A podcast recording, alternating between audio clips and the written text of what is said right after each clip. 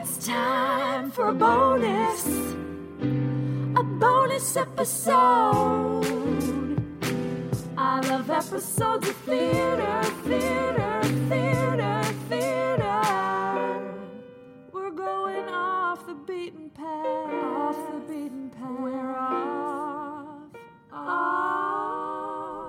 Oh, hi, friends. Um, Hi. I'm going to be extremely morose this entire Uh. episode. I'm sorry to say. Ah, Angela Lansbury died today. yeah. Sorry yeah. for your loss, Bailey. For all of our Legend. loss. That's all of our loss. The loss of the world, yeah.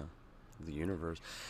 I'm going to watch Bedknobs and Broomsticks tonight and cry myself to sleep. Aw, But now your tis the broomstick. Season. Well, she Oh, I love also, it. I mean, she had a good life, and we should feel lucky that we got her work and as much of her work that we did. I mean, Absolutely. my God, what a fucking life, what a fucking career. and and earned a good rest. extraordinary um, force in the biz. You know, Yeah, for Um, sure. She like uh, she ended up buying the rights to Murder She Wrote. Like she took literally took it over, took it from the network, Yeah. and controlled it like the last four or five years it was on. And yeah, man, it, She yeah, is the. We should the use that original. theme song as our play out this week. yeah. I don't think we have the rights to it, but we can, we can check in on that. And the We'll ask her estate, I guess. and you were saying that you were about to say she was the original Mrs. Lovett. She was. She was the OG Mrs. Lovett and Sweeney Todd. Uh, Mame. Mame. Fucking. Did you see the video of her and Bea Arthur doing? Bosom buddies. Yes. From Yeah. What a oh my good god. fucking- Oh my god. You know, I always had the recording of Bea Arthur and Lucille Ball doing that song. Oh, right on. Mm. Right on. but I have heard the Angela Lansbury one too. It's pretty Anyway, great. Angela, rest in power. You. Well, I shouldn't say that. Rest in peace, you amazing, amazing woman. Um, we love her. We miss her. Um, okay. Let's start this. Let's start over. Forget it. Let's not talk about it. Let's, no, let's no, delete it. can't- no, no, it's Um, entirely appropriate. Before we get into what we're talking about today, because what we're talking about today is very exciting, but I, I we did get an email. We did. it was uh, a cool. It was yeah. Yeah. Yeah, uh, w- w- w- I think you're thinking of a different email, but I Oh. sent you a Brecht email. Someone Yes. sent an email Yeah. about Brecht, and it was really deep. I'm not going to read that at the top of our Wiz episode, but I I'll read it some other time, maybe during Stoppard. But uh, Austin Almond reached back out. Oh, right on. Yay. Yeah. Austin. Yeah. So uh, Austin hasn't let us know yet exactly how um, the submittal of the farce went. So Yeah. we'll, we'll see what, what's going on there. But we, we got an, another email from Austin, so I wanted to read it because I think it's actually an interesting topic for this exact episode. Oh, All right? shit. Ooh, all right. So Austin says, "Hello, me again. I recently saw a regional premiere of Bonnie and Clyde, the musical. Oh, right. Yeah. I've heard, Have y'all seen it? I haven't seen it. It's I've interesting. only- I've only heard about it. there's like three really good songs in it, um, and the rest are fine. Uh, Austin says, I was fairly entertained during the first act, but then the second act started with a literal bang as Bonnie actually shoots and kills a teller in a very tense bank robbery scene. Needless to say, the second act was far superior to the first act, as the stakes were much higher, so it got me wondering are there any musicals or plays that y'all think have a first or second act that's a lot better than the other half of the show? As an example, my favorite musical is Into the Woods. As much as I love the first act, I think the second is much more interesting, showcasing the sequences of wish fulfillment. What are y'all's thoughts on this topic of superior and inferior acts, and what are y'all's favorite scenes that set the act apart? Sincerely, Austin. Oh mm, that's a man, really good a question. challenge! Wow, because the, the first thing that popped into my head was Into the Woods. Um, Well, and you know what popped into my head, which I've only seen it one time now, but it was my first reaction is Sunday in the Park with George. By the Well, time we get to the the- second act, I was like, what? That's the discussion most people have. I think a lot of people want the second act to be the same as the first act. Unfor- Unfortunately, um, now I am on the other side of this argument that thinks they're Right. both phenomenal. I, uh, acts. you and I are on the same page. um, but the pacing is insanely different of the two acts, and Yes. uh, every bit of it is. There. I mean, it's just like it, it's like two one acts kind of shoved together. Yeah. But as one show, they are. It's to me they're perfect. I, I so that's a tough one for me. Though I think that is what most people's first thought would be. Yeah. Is like, well, the first act of Sunday, and then the second act is garbage, and I'm like, mm, I don't know that the second act is garbage. I don't I've get just, it. Yeah, I've only seen it once, and just Yeah. by the time that second act came around, I was like, what? But Hmm. I'd be willing to watch it any fucking time. well, I guess we gotta watch it tonight. Second Yeah. act, man. One I thought of was uh, Uncle Vanya by Anton Chekhov. I think has a far superior second act to first act. I think the first act is a lot of sort of just character setup and such, and the second act is where the meat is. Right. Um, other people would maybe disagree. Uh, I, I say that mostly based on the most recent Playhouse production, uh, starring Hugo Yeah. Armstrong. Yeah. Um, it was. It, I just. I. I felt like the first act was really boring, and the second act was really on fire. Uh, and I. I think that was half attributed to script and half attributed to direction. Uh, what else, y'all? Any other? I, yeah, I got a weird one that I'm trying to work it through in my brain, but it's a it's Godot. I think I Sure. think the second act is way superior. I think he he lays a lot of Easter eggs in there and a lot of heavier philosophical thoughts in the second act, but he's repeating the same structure as the first act. yeah. Um, and so when I've seen great productions of it, the second act just seems to, because then like you, you've got Pozzo coming back and he's blind, and you have them doing their their pile up on each other, and it gets a lot more physical and intense. Um, Godot is almost like the perfect distillation of this concept, though, because it is two acts that are the same, but the second one just variates. yeah, Because it's literally about the clockwork of days, yeah, right? yeah, and so it's like, it, it's kind of interesting that you bring that one up, uh, but it's almost like the point of it is that the second act is better. Like, that's kind of the point. yeah, that's interesting yeah. one I the ones I always think of as having very polar acts, and I think this is a musical and movie structure anyway. But I th- I tend to think of golden age musicals, especially R and H musicals, as Mm. usually having a bit lighter of a first act and then like the dark second. act. dark second Like act. Fiddler, Right. a little bit. Fiddler does that. Fiddler has a very bright and happy matchmaker matchmaker first act, and then the Mm-hmm. second act is you know they're leaving and It's it's Anatevka. they're leaving Anatevka, and it's really sad. And his daughter leaves at the train station. It's like it's all very, Oh, it's yeah. very sad. Um, and you get your like one happy song, and it's still kind of morose. It's "Do You Love Me?" Mm-hmm. I love that song. um, but yeah, Fiddler's one of those. Uh, all of the R and H's, South Pacific and and and Carousel and all those, but specifically South Pacific is one I always think of as the first act is because the the first thirty minutes of South South Pacific are just two people. It's Emil and and Nellie, and you're just getting to know their them on this date that they're having, and you're kind of like, oh, what is this? Getting to and then it kicks know into the. you. No, that's my fair lady. But sure. um, no, that's No, and it's actually it's not even that. It's fucking and the King King and and I. I. Oh God. Okay, sorry. Um, I'm getting my musicals I don't care for very much uh, mixed up. Fair Yeah, truth. Yeah. Um, but but they all sort of have this second act that then is like, okay, but here's the thematics, you know, and that's obviously that that's a storytelling. That you know, it's all storytelling in general.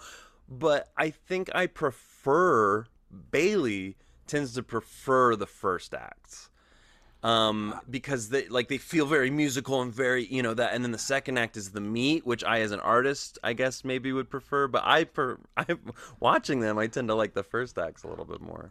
I've got one that's a little bit of a cheat. Um, and it's a shout out to uh, Albert, one of our wonderful listeners who we did an artist spotlight with uh, for Burglars of Hamm. It was a show I worked on at Sacred Fools called Land of the Tigers. And I know we've talked about it before. Oh yeah. the whole first act is this weird comedy and it's almost like supposed to be a woke comedy about global warming but it's tigers in restoration garb and like they're singing songs and having court and like courting one another and then all of a sudden in the second act you're brought into an acting classroom with a guru and normal humans sitting around, and the audience always and they're went, working on the play that is the Land of Tigers. but it's they bury the lead because you kind of don't figure it out and then Right. and then all of a sudden you're seeing all of these weird things that were in the first act happened as they were building this script in the second act so but i mean you i, I think as an audience member you're confused in the second act but by the end it all comes around and because Yeah, again to me one. that's, That's a good one. not that's not like a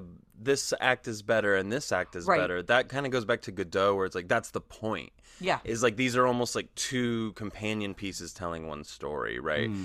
um but yeah anyway i thought it was interesting It i is think a there's, Definitely, question. yeah, great tons question. of them um and to lead into what we're talking about today i think this musical has a better act than the other act so we'll Oh. talk about that Yeah. and we'll- uh, about which one is which uh but that's the segue, I guess. Uh, Yeah. Welcome. welcome to Theater Theater, the theater podcast for theater nerds made by three theater makers from the LA theater scene. I'm Jay Bailey Burcham. i'm cj merriman and I'm Scott Leggett. And as always, to cleanse our pal- palate between playwrights, we offer you another bonus episode of Theater Theater and Stuff, where we pick theater adjacent things and we nerd out over them. So uh, this week is a Bailey's pick. That's right, it's my pick. Bailey Pick. Uh, and we're this is a mini series within a mini series. That's right. It is uh, the the NBC live musical mini series. we're we're covering all of them, but I'm just using my and stuff picks to do it so that it's not all in order because that would be a lot. Uh, we only have a few more, y'all. We only have a few more. well, we are yeah. we did already do Sound of Music. yeah. We did Peter Pan. Peter Pan. Yeah. Wasn't there one more? We've done one more, or no? Not yet. uh, Is this the yes third? we did Wasn't there one more? Oh my lord, I can't think of gone. it. If oh my doesn't brain exist. melted i'm looking keep talking Sound of Music, Peter Pan. There's one more. Um, but then this one. Uh, this is, or maybe this was the third. No, this was the third. This was the third. This Was is the it? third. Yeah. yeah. Uh, but we have a few more left. But uh, but this is the Wiz live. NBC's The Wiz live. Uh, initial thoughts, y'all. We watched it together the other night. That was pretty fun. Yeah, It was I a think- ton of fun. It was, it, yeah, it was, it was a great uh, uh, theater theater podcast hangout for sure. Like I enjoyed was. it. Um, so yeah, it, it had been a very long time since I'd seen it. I I had seen a production of it when I was a kid because I was a I was a Wizard of Oz nerd. I had read the books. I was obsessed with the movie, all of that. I remember the movie coming out and being like into it, and I I'm pretty sure I saw it was taken to see it in the theater. Maybe, maybe not. But regardless, I'd seen it pretty early. Um, but I hadn't revisited it in a very long time. Um, my initial impression is what I liked the most about this live production was that they did it on a stage. It wasn't like Sound of Music and Peter Pan were doing this weird. We talked about it on those with the weird soap opera sitcom style settings, use of sets and lights and all that.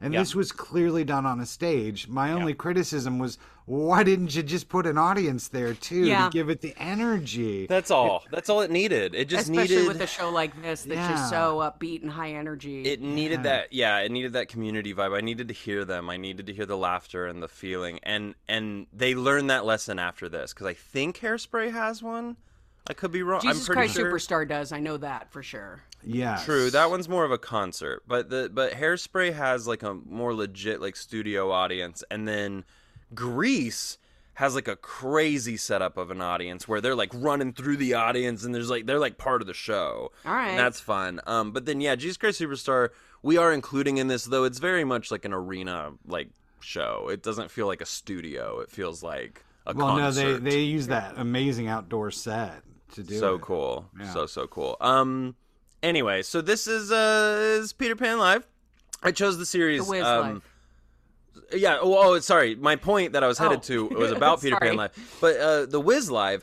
um m- the reason i chose this mini this miniseries in general like to keep choosing these lives is because it gives us the opportunity to talk about other things that are noteworthy uh, that surround this. Like we get to talk about the Wizard of Oz today, Yeah, something we probably yeah. would never cover in another uh, circumstance. And and the Wiz itself, as a movie and as a musical, we get to talk about a little bit.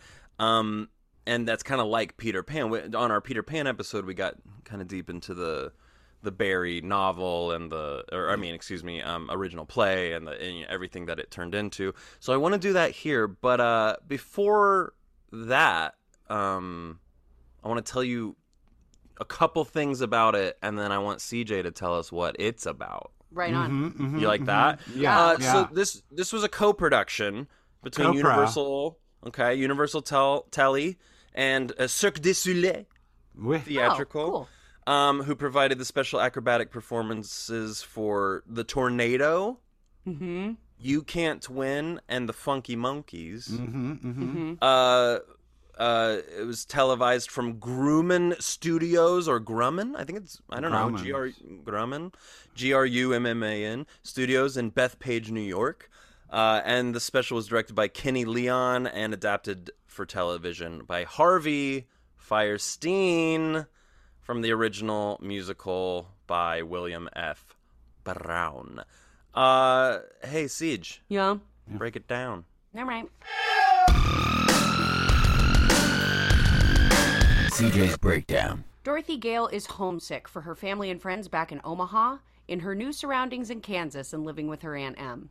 A storm rolls in and, to- and a tornado carries Dorothy and her house to the land of Oz, where she starts, starts off by killing one of the most feared witches in the land. She then embarks on a journey to meet the wizard, where she picks up friends and even more enemies along the way. Yeah. Classic. Classic. I really, I see now. I did not know the Wiz before this. I just knew. I we. I think I told y'all we did a compilation of it of the Wiz music when I was in the FFA National Choir. uh, my first Are year. there pictures of that? I really want to see some Oh pictures. yes, there's pictures I of it. I was singing some- in a. I was singing in a convention center in front of like twenty thousand people. Fuck yes, there's pictures of it. I made so many crazy uh, farm friends. farm friends. and we all are wearing matching clothes. It's kind of like a cult. Um, but I really the the one piece of the story that I appreciated about this that I don't get from the original Wizard of Oz is the whole idea that Dorothy's just moved has been made to move away from home and she's homesick. right. Is that That's- part of the original plot? It's been a long time since I've watched the old movie. No, no. She in the original, it's more her just being tired of where she is. Uh, she's being picked on by the evil woman who wants to take Toto away and all Oh, that. And yeah. she she's sort of just lost. She just doesn't appreciate what she has, and you know, but Right. No, it's it's. Uh, They don't get into where her parents are or anything like no, that. Right, no, no, right. no. And I liked And- that that was a part of this storyline. It was cool. Yeah. It was a nice Oh. little ad. Absolutely. Uh, yeah. Have Scott? Had you seen the original movie? Oh yeah. Oh yeah. Yeah, I grew up with this movie. This was a this was a big big movie for me. and me. it's a Um, weird film too. It's it's Yeah, kind it's of a Sidney odd. Lumet. It's Yeah, a Sidney it's, Lumet uh, movie and uh, some weird design. I really did dig the design of this live version though. It's I the guy really who did. directed God. like Serpico and like Twelve Angry Men and Dog Day Afternoon and shit like that. And it, yeah, the original movie is is fine. I it's it's weird It's weird. and not great. Seventies, right? I mean, It is, and the Yeah. screenplay is Joel Schumacher, Yeah. uh, which is funny. Who di- who directed the uh, Batman? Um, the last two, Bat- Batman the, the Forever. follow-ups, the follow-ups to the Burton The ones, Burton Batman ones, Forever yeah. and Batman and Robin. But he also directed Phantom of the Opera, the movie. He also Ooh. directed Saint Elmo's Fire. He also directed Phone Booth, starring Colin Farrell. Oh my god, I remember Okay. that movie. Yeah. anyway, um, but that's all the screenplay writer. But so you know, the original movie has Diana Ross as Michael Jackson, Nipsey Russell, Ted Ross, like Mabel King. It's like I mean, it's this Richard Lena Pryor. is, is Glinda, Richard Pryor is the Wiz. It's this kind of massive thing that a lot of people, especially especially Black Americans, I think, grew up with. Right? Um, Sure. I used to get Michael Jackson's song and it stuck in my head constantly as a kid. Um, I would rent this movie a lot, but I was much like with Peter Pan. I was just like a Wizard of Oz obsessive. Oh, yeah. I think it was the first VHS that was ever like my own. That and Great Muppet Caper were like the Yeah. first two movies that I got like I remember getting as like a gift when I was three, and watching like all the time. When I was a Um, little kid, it was good an one. annual event. Like it, it- you didn't have, we didn't have no, we didn't have no VCRs. that's- It was a like it was a big thing. Yeah, my parents CBS told me. once a year you would gather and like the like your neighbors, everybody would gather to watch it, and then And then they'd put on Pink Floyd. and then they, In the background. Then Dark Dad would smoke a joint, acid. um, which we totally have to do by the way because CJ. Yes. Wizard of Wizard of Oz was my first proper musical that I was in. Um, I was eight years old, and our high school did it as the spring musical. Were and you I a was, jitterbug? I was in the Lullaby League. I was Oh. and one of my so this is funny one of my friends was in the lullaby league with me and every once in a while whether it was music class or the spring musical or whatever we would get cast with each other or like apart from each other. And anytime we were on stage together we desperately tried to outsing one another. Oh like yeah, oh yeah. someone sing louder than the other one. So yeah um I played. My Uh, I played the Cowardly Lion in a high school production of Wizard of Oz. Yeah, yeah. My context is that I'm from Kansas, uh, Uh, so which it's- means you, win. grow up and by state law everywhere. you have to know. Well, it is. No, It's It's state everywhere. Uh, There's there's Wizard of Oz shit all over Kansas. Like everywhere you go, there's a there's a fucking wooden Dorothy carved out. Of, you know, like something next, and it just shit like that. But like, there's this place called um, Lindsborg, Kansas, and it's actually Little Sweden. And um, there's some kind of history there where, like, a lot of, or it's like right outside Lindsborg or something, where a lot of the uh, Munchkin actors ended up like living or Oh something. wow! I don't I don't know I don't remember the full story, but there's a, a, a yearly Wizard of Oz like parade and festival celebrating it, and there's Wizard of Oz shit everywhere in this little t- this town. And my dear friend Megan Drew, when we were growing up, she was this kind of big deal musical theater star in, in Kansas, and she would play Dorothy at Music Theater Wichita every time they would do it, and they did it like every three years.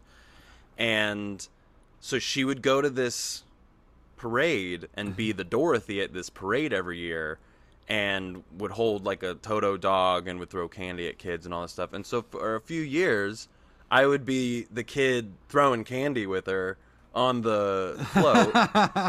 um, you know, dressed as a munchkin or whatever. cute And uh, I was never in it, but I've seen about 557 billion productions of it. Um, I've never seen Wicked. I've never, I you know, done seen any of that. But Return, Return to Oz is one of my favorite movies of all time. uh same i haven't watched it in a long time That but I love movie it. I is love it. off the Fruit fucking Ball. hook weird. Yeah, here, I love it. There's also an Andrew Lloyd Webber Wizard of Oz that's sort of based on the old movie but with new music, and it's only done in England, like on the West End or whatever, and gets revivals now and then. I don't think it's very good. Um, Never seen it. Yeah, I don't know much it's, about it. It's it's um you know the thing about the world is it's so big and that they haven't spent time like I don't know why I think Disney owns them all or owns the rights to the the books and stuff now. Why they don't Yeah. do a big series uh you know and and just do them all cuz they're all kind of magical yeah, the movies the movie became its own unique thing and this is the whiz is are definitely a riff on the movie and those bullet points are all the same like the book is very different in the end and there's a whole bunch of other stuff that happens in the book that doesn't happen Have y'all ever seen the Sam Raimi movie Oz the Great and Powerful? oh yeah No. yeah i didn't hate it A lot of people hated it i didn't hate it It's, it's pretty bad. i didn't hate it but i think i was Rachel I Weisz was, is good in it. you know, uh, I was, you know, I was in a good place to watch it when I did watch it. I've only watched it once, but I On I- I drugs, didn't- yeah, we get it. Um, you don't know my life. yeah, I do. I do. we though. do though We do though. Actually, yeah. Uh, we do though. Um, so some some interesting things to be discussed uh, about this in particular, this one in particular, because this this is the most successful of the three so far. Uh, it had a pretty For sure. solid viewership, uh, and has like 91% on Rotten Tomatoes. Oh. and like people loved it, right? It it did well. Um, but there's some things that kind of because of the lack of success of the two before, this was set up to fail a little bit. And I think some of that is based on the fact that it's the Wiz and there's some racism there. But I think also because the two before it were just didn't do well. Right. Um, so there's some things to talk about there. But I I, I want to. Can we jump into cast? Can we talk about the cast a little Yeah. bit? I was Totally. excited about so many people in this movie. So many great people in this. So the the role of Dorothy was cast via an open audition, uh, and within two months they they chose their Dorothy, and it was uh, announced actually on the Today Show that Shanice Williams of New Jersey would fill the role. Um, she had really only ever been in like a middle school production of The Wiz, where she played Addaperle, uh, Addaperle, and then she uh, was in like a local production in New Jersey of You're a Good Man, Charlie Brown. And then she had been nominated for a Paper Mill Playhouse Rising Star Award in some show. So like she was only just starting, like she hadn't really done anything besides Paper Mill, and they pick her up and she fucking crushes it. Oh yeah, she was Yeah. fucking great. Now y'all saw her live Yeah. Mm-hmm. in a show. What was it called, Scott? Uh, which doesn't know, now, it's fine. Yeah, what? What? what? I'm sorry. I was Head so- over oh, heels. Head over heels. Yes. You saw her in Head Over Heels, which Yeah. was a uh, Which was uh, fucking great. Great time. Oh my god! Yes, it was I that loved was it so much. It was a really fantastic production. What a great use of that space. Yeah, Totally And she was flipped on its the sort of ingenue lead uh, of it, and was fantastic. So I Mm-hmm. Got to meet her. I got to work with her a lot during that show. I got to interact with her a lot. I have a small story. Give it's it. quick Give it. that I'm not. I, I feel a little weird telling it, but I think it's worth telling. But I. I've had this happen a couple times, not just at the Playhouse, but like in different places, where like you know someone will sort of like check if I'm available, and then sort of realize I have a ring, and then sort of comment on it that they're upset. Oh, Shanice and I had that moment where we had kind of been flirting, as I am wont to do with the beautiful person. And she kind of checked in and like looked down and was she kind of gave me the like, okay, what is this? And I was like, oh no. And I kind of realized where I was at. And then she saw my ring and she went, is that a wedding ring? And I went, yeah. And she was like, okay okay, just okay, good to know. And like we had that moment, and she walked away, and it was cute. And then we moved on. But like I, you know, I had that moment where I almost left my wife. That's all I'm trying to say. That's all I'm trying to say. Well, Lord yeah. Bailey. I'm kidding. I'm kidding. I I'm almost kidding, I'm left my wife. Uh, yeah, no, but Sh- Shanice is not only a extraordinary beauty, but a phenomenal talent. Yes. and and just crushed it, and was such a was such a fucking kind person backstage, and, and so good to That's everybody. and, great to hear. I love it. yeah, shit. just the the best kind of people. Um, so some songs from the original Broadway production uh, were featured. Oh, we were talking about the cast. Let's talk about Yes, the cast. yes, Let's yes, talk yes, about the please. cast. So Shanice, pass or fail? She definitely fucking passes, right? yeah, I mean, pass. shit. Hardcore. Uh, uh, okay, here's some here's some weird ones. Common as the bouncer. He's f- fine in it. fine. His costume is awesome. Here's my thing. Mild fail, right? It's a Yeah, mild I fail, but but I'm s- I'm such a fan of Common. No, I love Common. Like just in terms of pop culture, I'm like right on. It's Common. Awesome. You can feel his discomfort with not only the material but the fact that it's live. You can Yes. feel him ch- really checking himself and being like, okay, okay, okay. yeah, yeah. Yeah. Um, but he's Soft he's fine. fail. Yeah, Amber Riley Addaperle. oh, she was great. yeah. Oh, yeah. She's good. She to me feels the most like a musical theater performer, and I'm actually not saying that in a good way. Oh, she to me feels oh, most like a college theater performance of this. Oh, I don't oh. think she's a great stage actress, to be honest. No, it's now a voice. She's an she's not a great. Like I, I'm saying some, you know, I'm calling people out. I think Amber Riley is an extraordinary talent. Her voice is incredible. I don't think she's a great actress on Glee. Now, I don't think most of them are, I don't know Glee, Wow. so but she fits in the world. No, most of them aren't especially good. Yeah. yeah. But in this, she just like acting wise, you can feel her just she's not on the level as like fucking Queen Latifah and Amber Right. I, I mean, I, I mean, excuse me, um, um, Uzo and, and, you know people right, like that. right, right. Um, that's a here. So that's the next one, Uzo Aduba, uh, for Glinda, the Good Witch of the South. Fuck yeah. Loved it. Uh, yeah, I mean, the thing that I love the most about that too, which I realize that I don't know all of her material, but I mean, I know her from what Orange is the New Black and Mrs. America and things like that. And to see When her she's in, like Clyde's right now in the new Nottage play. She yes, just got. Right? But to see her in a big like wedding cake shaped dress covered Yeah. in glitter and being like the good witch, like I just loved seeing her You in a role like that. In all the promos, she was in a blonde wig. Oh yeah. And in, in the in the final decision, they took it off and had her in locks. Well, she looked great. like Looked all of her incredible, yeah. styling was beautiful, and she sang her friggin' ass off too. Yeah. I mean, everybody did, but Yeah. Uh, my favorite performance in the movie, Stephanie Mills as Auntie M. She's the original. She's the original Dorothy, right? That's correct. So she was the original Dorothy in the original uh, pr- uh, Broadway production in 1975, and then she returned to Broadway in 1984 for the revival. Oh, dip. And then in 1989, she was the number one R&B Billboard chart hit with a new version of Home from The Wiz. Aw. wow. So she is a legacy star of the of the Wiz. She obviously they had to ask her back for this, and she opens up the yeah, the she show, gets the first man, song. Yeah, and just blows us out of the water. I was right in by the time she was. saying I mean, I think we didn't make a sound through that whole Yeah. first number. No, set and the it's bar and for it's also too. beautifully Yeah. sta- It's beautifully staged. also, and- such a weird way to open a show. Yeah. and it kind of it almost has the like oh what a beautiful morning vibe where it's just kind of this song and you don't really know where we are what's going on. It's just somebody coming out and just singing and you're kind of just Mm-hmm. like okay.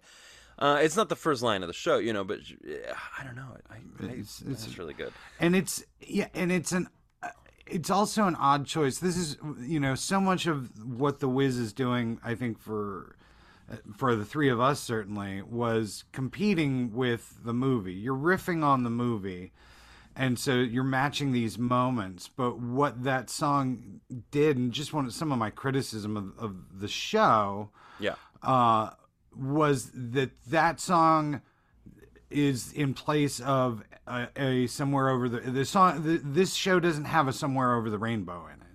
It's got other stuff, but it doesn't yeah have home an, it- kind of is that it's you know it, It is. that feel but you're right It's there's not- not, the one that everyone knows like you that. know and i mean that's just a masterpiece of a song so you're you're already hard pressed to try and match it you know somewhere over the rainbow that is Sure, I think Home rules. I love that song. I think there's a couple other really great songs in this show. I but some of them are a little lacking for me, but a lot of them also are more about the vocal styling than they are about the story or like moving forward. It's just like an emotional moment. Um okay, let's uh let's go a little quicker. Mary J. Blige is Evillene. I just don't feel like she gets enough to do in the show. The, the character Right. just doesn't get a ton to do. Compared yeah, to like the Wicked Sexy-ass Witch of the. West. yeah the wicked witch of the west has multiple scenes So many in scenes. that that that build and give her Yeah. well even at the very beginning when she It's not comes her. for, when she shows up the first time to after in dorothy the has woods. landed Yeah, it's not her. It's um, it's her mother or whatever. Uh, Oh, you're in saying the Wiz. Yes. You're saying in the Wizard of Oz. In the Wizard Wiz, of Oz, yeah, we don't see her till they get We, to the castle. but we meet her one and- time. We meet her one time in the Wiz. in the woods. right. In the woods, at, but she's played by a different actress because it's supposed. To, she's playing as if she is Dorothy's mother, right? In the Wizard of Oz, yeah, we meet we meet uh, um, the Wicked Witch. What ten minutes in, and then we meet her ten more times, and we meet her in the real world. Yeah. We meet her as the annoying woman who doesn't like the dog, right? Right. And so, like, there's this kind of. It's weird that it's such a small part, but Mary J. Blige is great. She's Oh great. yeah, and she's Mary J. Yeah. Blige. David Alan Grier, Cowardly Lion. Aw, he was my favorite of all of the all of the extra of the friends. He was Yeah, my he's favorite. the m- biggest transformation to me. He just, re- I mean, obviously the makeup, but he just he is doesn't feel like David Alan Grier the whole time. Right, right. No. Um, Ne-Yo, the Tin Man, Yeah. He was good. He was He's really good. He can great he can dance. He can sing. I really love the show World of Dance, the dance competition show, and he's one of the uh, judges on that, and so I've kind of fallen in Ah, love with him right in on. recent years. Right I really on. like him. Uh, Elijah Kelley is the Scarecrow. He was adorable. Uh, He's fantastic, and that mask is crazy. Oh, It's a the mask good-ass was great. mask. I It's bet it was really cool. but- the yeah. thing that killed me too was his. keeney. Oh yeah, for his first song, his first big song, he's standing up on that thing with his arms behind him. Yeah, and still was sang like just belted his ass off for that whole song. you Yeah. should look up the Michael Jackson version because he does. it- I mean, that's normally how it's done. It's crazy. It's it's it's such a feat. It's like Yeah. athleticism. Um, okay, Queen Latifah. Oh, it's Queen Latifah. I Yeah. love her. She, I have I've had a crush on her for 20 years now. Like I just I just think she's there's something about her presence and her you know, I talk about this all the time, but when you just see that twinkle in their eye and you're like that's a smart talented motherfucker right Yeah. there. And that's that's her. I think mm-hmm. there's this interesting energy she brings to everything she does, obviously. But the one thing I thought at first in her song, she comes out as the Wiz, and she was sort of doing the thing where she was sticking out her arms like Spider Man, and there was like explosions and pyrotechnics and stuff, mm-hmm. right? Yeah. Happening. I did feel at first like she was really phoning it in. Like the mm-hmm. first part of that song, she was kind of just like, "Hi, you're here, and I'm the Wiz, and you're talking to me. What's up?" And I was just like, "Oh, okay." And then I, but then I felt like by the time we saw her the next time, she was like really giving it and bringing this gravitas that the show didn't need because it already had a lot of gravitas. But like that second act has a lot more gravitas. You get Glinda, you get the Wiz, you get you know. Um, I wondered if maybe was good, some of her technical shit wasn't firing off correctly. Like people were pressing the buttons a little late or something. Maybe no, those all looked. It all looked Did it? Okay. fine. I just felt like her her physical and vocal energy Sure. was lower in terms of commitment. Maybe because she first was Song. yeah, maybe she was because she was distracted by that stuff and needed I to think get she's probably it. just live. I, I don't know Yeah. that Queen Latifah does a lot of live. You know what I mean? Well, think it's she, just she's done a lot of touring over the years. sure, sure.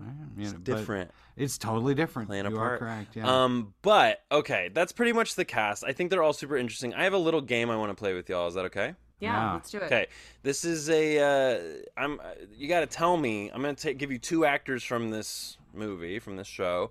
You're gonna tell me the movie that they were in together. oh my God. No. Okay. uh, No. I'm, I, You ready? You're not gonna get any of them right, but it's Okay. gonna be fun. You'll get the first two right. Okay, here we go. Queen Latifah Uh-huh. and David Alan Grier previously played Aunt Em and Uncle Henry in what 2005 movie? Oh, I just looked this up. No, I told you the other night. I can't remember. The Muppets Wizard. Oh, of Oz. Oh, the Muppets Wizard of Oz. Well, I saw it on with IMDb too when I was making notes today. Damn it. Okay. Aw, Yeah. foolish, foolish. Um, the next one is Queen Latifah and Elijah Kelley, the Scarecrow. What movie were they in together? Where they played mother and son, mind you. Ice Age 3. Yep. Was it? Was it really? No. Oh, I just I know don't she know. was I don't Ice have a Age clue. 3. I don't have a clue. Uh, Hairspray. Oh, damn it. You brought that one on, up too, guys. Bailey. But What? see, here's the thing. I put and those we'll- two first because I already told you them. It's fine. Here, here's my thing, and I got to be honest with this digression.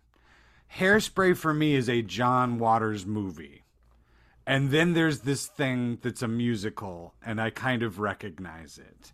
I, I do like the movie. I like the musical Quite movie. hard.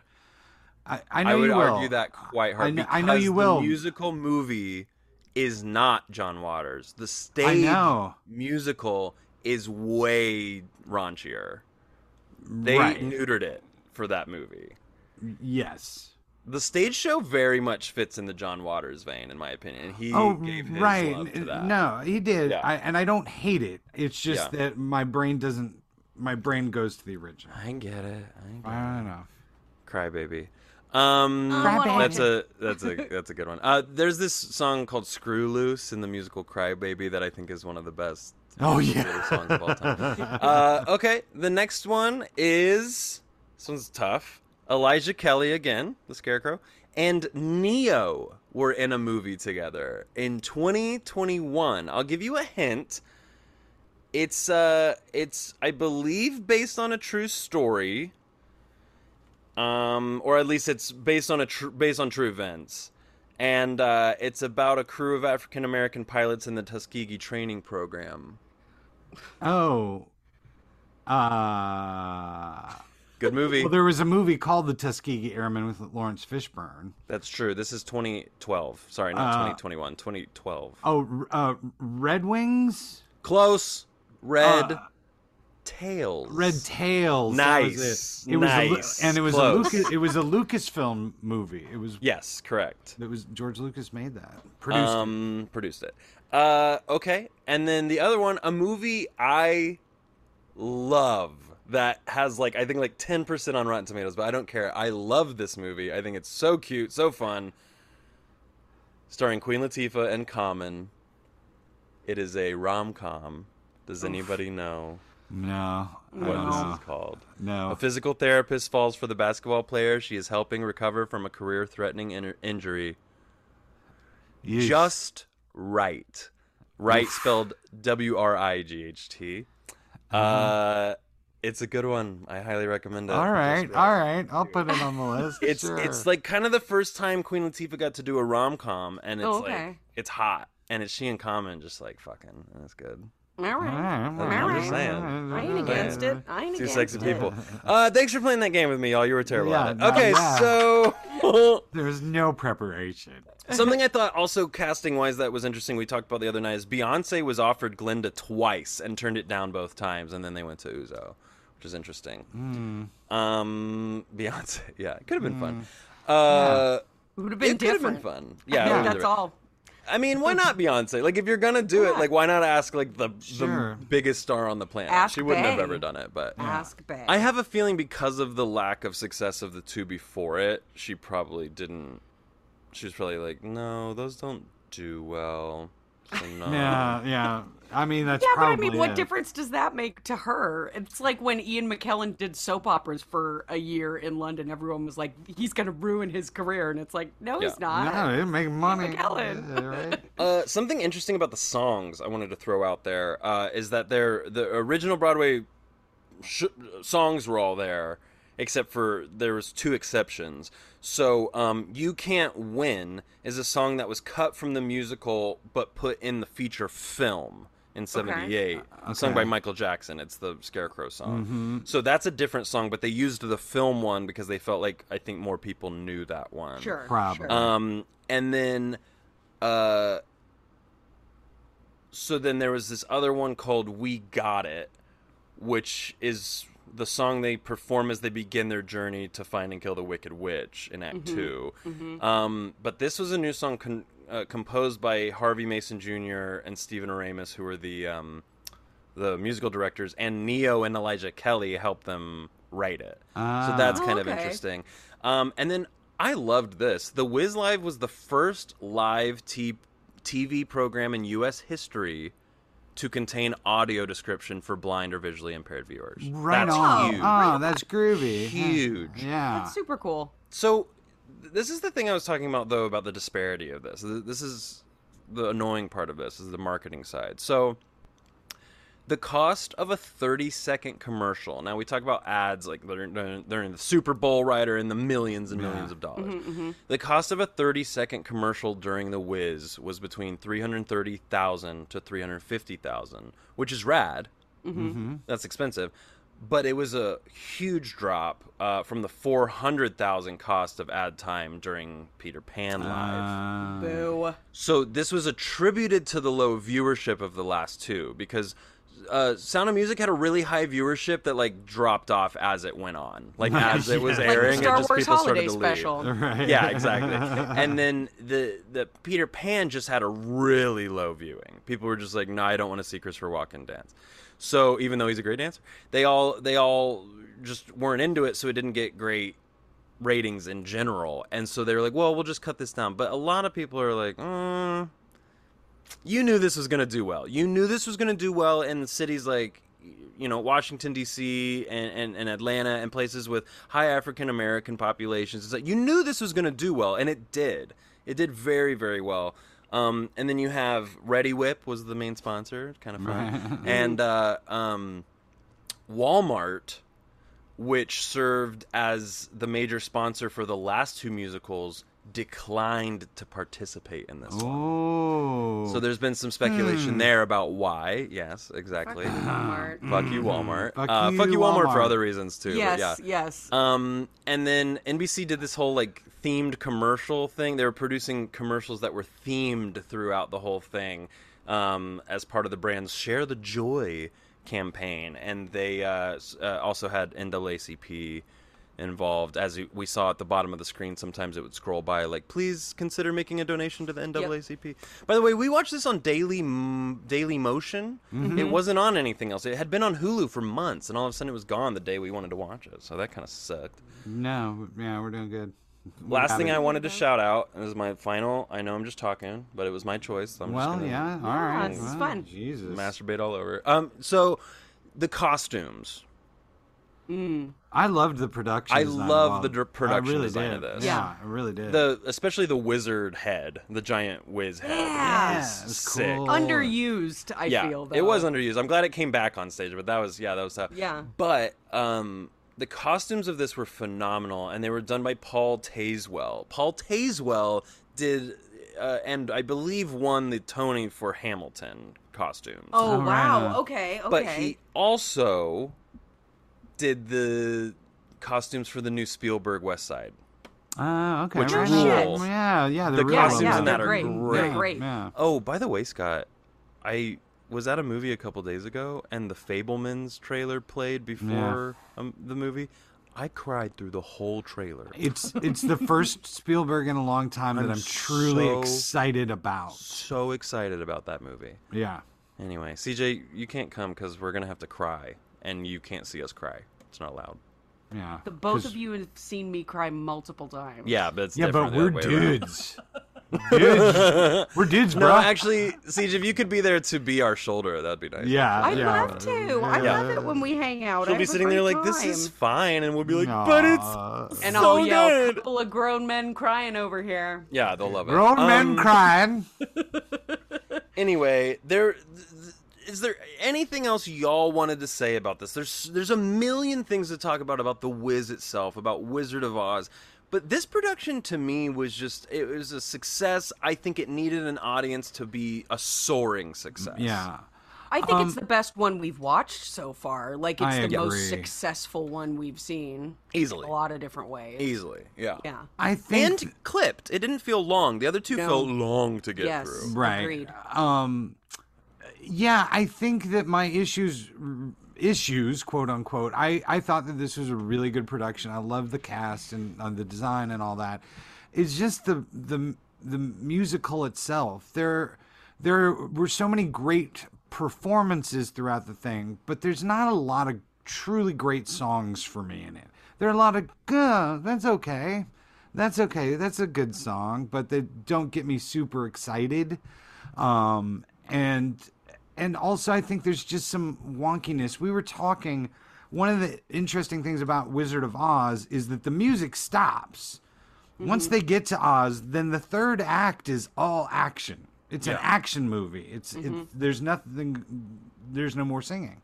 Um, and they, I, I felt like as you get to that third act, as you know what's going to happen, especially, and this is me as an old man watching it, was uh, oh you're, you, you're you're going to keep putting in songs. Uh, okay, here we go. And they weren't they weren't great or stirring to me. The performances made made it worth it, um, and made me enjoy it more than the writing did.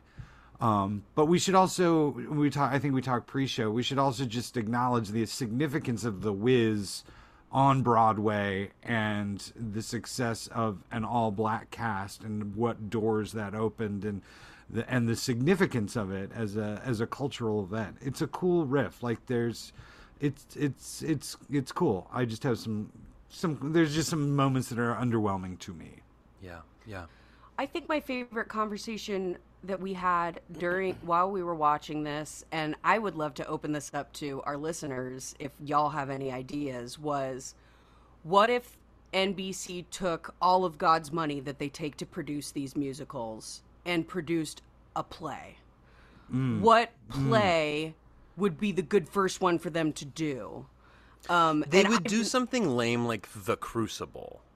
And I don't mean The Crucible's lame, but that it's not a good one to put up in front well of America. something people Right. would tune into Yeah. Yeah, type yeah, of thing yeah. and and i mean i think you'd have to stack the cast maybe even more so Yeah. than a musical but that was an interesting conversation that we had and i've been thinking about it ever since. Well, they used to do it, and they haven't. Yeah, in yeah, I was probably about to 30, say 40, one- 50 years. I don't know. Right. Like that was the early days of television was like how are we filling this time? Well, let's do this well Put the up a bbc play. the Yeah. bbc Yeah, yeah. certainly does it still The and BBC yeah, and I mean- it, but, Definitely. but there was Pinter a, was, just writing stuff for TV for a while. He was Sure. just writing like TV plays and shit, you know? But there was like a lot of that sort of you know mid-century you know actors studio stuff that was you know where they were doing Tennessee Williams plays on TV live, Yeah. taping Yeah. it live, and i'd Let's bring it back. that shit yeah, bring it bring it back. What I would want to see first, personally, would be something like Fences, even though there was just a movie Right. of it. It's something like that would be a great first. the piano outing. lesson. My God, do the piano lesson. Yeah, I mean, tough. I think they're getting ready to do a that's a, a tough sell to people, though. Yeah, It yeah, is. that's It true. is because it's it's a long play, but I mean, I think it's so culturally relevant and so beautiful, and you could nail it. You know, if you did it the way that they staged the Wiz and shot the Wiz. Oh yeah, man. Yeah. yeah. Y'all, I appreciate you talking about this with me. No, Yeah. thanks for We only- sharing this one. We have a few left. The next one is Hairspray Live, hmm Okay. which is actually pretty good. I, I like it. It's not i don't amazing, know that but it, at all. It's got some awkwardness, but it like the direction is awkwardness, but it's good. Oh, you don't know Hairspray? Mm-mm. should i research and listen and watch No, it we should just watch every variation of it because it's we should watch all like, three all together. variations. Yeah. It really yeah. is one of my favorite things from my childhood because Hmm. I watched the John Waters movie very young and loved it. Mhm, Yeah. mhm. And then was shown the musical later, and then the movie came out when I was in high school. The musical movie came out in high school, Mhm. um, and I was obsessed with that too for different reasons. And then this was this because there's a movie of it so recent. Hairspray Live lacks. It's tough because you're just like, well, I I, can, I could just go watch the other I can just. But yes. Harvey Fierstein does play Edna, so that's Yeah. great. all right too. Um, and then we have Grease Live, which is my favorite one. Rent Live, uh, and A Christmas Story. Uh, oh, and, Je- and Jesus Christ Superstar. we still got Um, quite a few Christmas. Yeah, we we got a lot. It's gonna go into next season, which is fine. Um, what? There's something we're supposed to do. Well, we should do um, Spitlets. Ah, LA Spotlight.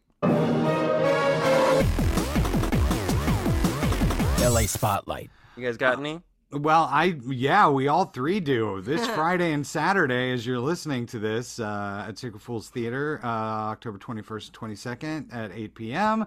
Uh, we are doing a musical workshop of a brand new musical called A Midsummer Night Nightmare, a sequel to A Midsummer Night's Dream, written by Michael Shaw Fisher, who's been a guest on the show. It's a big fat fat musical, and we're workshopping it and trying it out, and it's free. Go to sacredfools.org. Um, the tickets are free, but if you could find it in your heart to give a donation, we'll gladly accept a donation. Um, but I'm directing, and CJ and Bailey are both in it, and it's an amazing cast. The, when you all hit the, we had a rehearsal last night. When you all hit hit a few moments together, like it, it's some some great great talent. So I'm really excited. Yeah, I haven't been in a music rehearsal in a while, and so it was nice to be back. I and, loved um, it. Hear Yeah. all the parts together and shit. It's good times. All right. Um, CJ? I- I just wanted to holler out. I, I think it's closing on Monday, the 17th, I think. Um, but everybody at Antaeus, I've never seen a show at Antaeus before, and it's my second Branden Jacobs-Jenkins show that I've seen this year. And um, it just was it it's it's a modern retelling of Everyman, which I've never seen a production of Everyman. I've never been interested in seeing a production of it. And I just I think it's so cool that Branden has such a he has a specific style that I saw his second show and I'm like, "Oh, I I get what this guy's trying to do now." And Antaeus they they do they do really great work and technically it was cool to watch and uh, I'm excited to go back to Antaeus and see other stuff that they do. So check them out, y'all. Sexy, yeah. Check them out. Yeah, Sanctuary City closed. Another show where the first and second acts are very different from each other. Scott Hmm. and CJ failed to see that Failed show, even though it is miserably. Probably and- the best reviewed show in America right now. Yeah. Well, certainly in Los Angeles. I don't know. Did you read? I mean, there was a lot of reviews all around the place, and the especially the LA Times one was like, if you care about the state of theater in America, you must see this play. Um, it was very good. It's over now, but uh, we won't have another show until January when they have the uh, Sondheim Festival. I will not be there because this Friday is my final day. That's right. You're done. Yeah. Congrats, Um, Bailey. Looking for work? Hit me up. uh, okay, so let's close it out, right? Are we Yeah. done? Thanks for joining Yeah. us for Theater, Theater, and Stuff, The Wiz Live. Uh, we'll see you next time for Tom Stoppard Part 1. Word. That's right, it's Rosenpod and Gildencast are dead. Yeah. Uh, we'll be doing three parts. We'll be reading. What are they? We're reading RNG. Rosencrantz and Arcadia. Guildenstern, Arcadia, and Rock and Roll. Mm-hmm. Uh, so that'll be fun. Check those out if you have the time. Uh, let's close it out. Uh, did y'all have questions or comments? Please let us know uh, your ideas on plays that NBC Live should be doing. Uh, you can reach out to us via email, Facebook, Instagram, or Twitter. Scott? You know what? There's one other thing I want to say, and it's it. that Tom Stoppard will also be our last mini series of this season, besides Sha- our final Shakespeare that we do Yeah. every season. Mhm, Yeah. Forgot to say that. Go ahead, Scott. Thank you. Um, before I dive in, I just want to give a quick shout out because we lost Angela Lansbury. We talked about it at the top of the show, but I wanted to give a shout out to Judy Tenuta, who passed away of ovarian cancer uh, this past weekend. And she was a stand up comic in the 80s. She was a theater person. She was a Second City alum, and she created this insane, amazing persona uh, the love goddess persona that she used on stage. And she would come out and she'd have scarves and long, drapey, weird outfits and an accordion. And she just had balls of steel. And she just had a huge influence on me as a kid growing up watching stand up when you could watch stand up all the time. Uh, and, um, and it was a loss. And, and, Go check out YouTube videos for Judy Tenuta. Okay. That being said, uh, big shout out to Ryan Thomas Johnson who writes our theme song. Our theme song is better than your theme song. Yep. Uh, Ryan also writes all of our um, stingers, and he's an amazing human being. A super shout out to Pam Quinn who wrote our special mm, stuff theme song, which you heard at the beginning of this episode. Pam is a frequent contributor and a lovely human being. And finally, to the great Pulitzer Prize winning playwright Annie Baker, who writes every single one of our episodes and. Um, Bailey. What? Did you hear Forget that? it. Did you hear me fart? oh, and she doesn't even know it. She knows. And one day, Annie Baker, we're gonna buy you a beer. That's true. Appreciate y'all. Subscribe, rate, review. Write in with any thoughts. Apparently, Austin Almond is our only listener. So, Aw. we'll, uh, Austin, we love you. Boston. No, that's not true. We got a great email about Brecht, Brecht, um, yeah. which we'll read on Stoppard, and because I didn't get it till after it was over, so I apologize. But yeah, Yeah. good times. Okay, we'll see you later. Later, everybody. When you rush around in hopeless circles, searching everywhere for something true, you're at the age of not believing when all the make believe is through. When you set aside your childhood heroes and your dreams are lost upon a shelf. You're at the age of not believing, and worst of all, you doubt yourself. You're a castaway where no one hears you, on a barren isle in a lonely sea. Where did all the happy endings go? Where can all the good times be?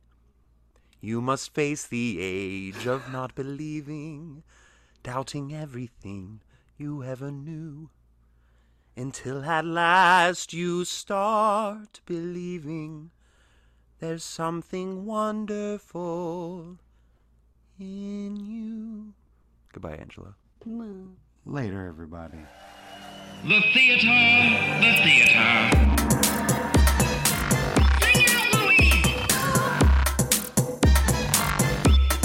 Theater, theater.